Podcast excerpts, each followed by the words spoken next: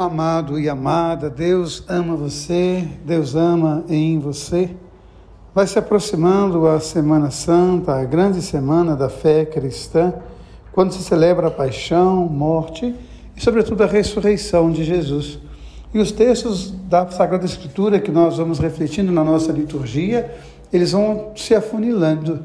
Cada dia mais vai se apontando para o julgamento de Jesus um julgamento que recebeu todas as normativas de um julgamento, um julgamento que foi segundo a forma da comunidade julgar, contudo, Jesus é condenado à morte, um inocente. Ele é condenado à morte e oferece de alguma forma a sua vida no lugar de Barrabás. Mas o interessante é porque o Evangelho de João, ele vem trazendo também para nós essa questão: de onde é Jesus? E é uma pergunta que deve ser feita a cada um daqueles ou a cada um de nós que diz: Eu creio em Jesus Cristo. Quem Ele é, de onde Ele é, qual é a proposta que Ele tem para a minha vida, para a sua vida, para a vida da comunidade. São perguntas fundamentais no quesito da fé.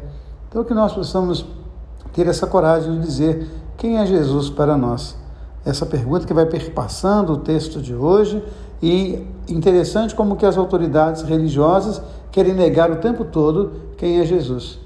E não é muito diferente do nosso tempo.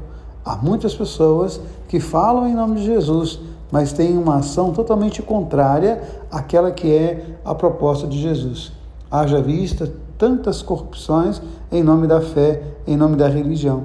Então nós podemos pensar que o julgamento de Jesus, ele continua presente muito nas nossas realidades onde tantas e tantas pessoas até falam em nome de Jesus, mas não sabe quem ele é, não sabe de onde ele é e nem sabe qual é o propósito que ele tem para a nossa vida. Guarde sempre. Deus ama você, Deus ama em você. Amém.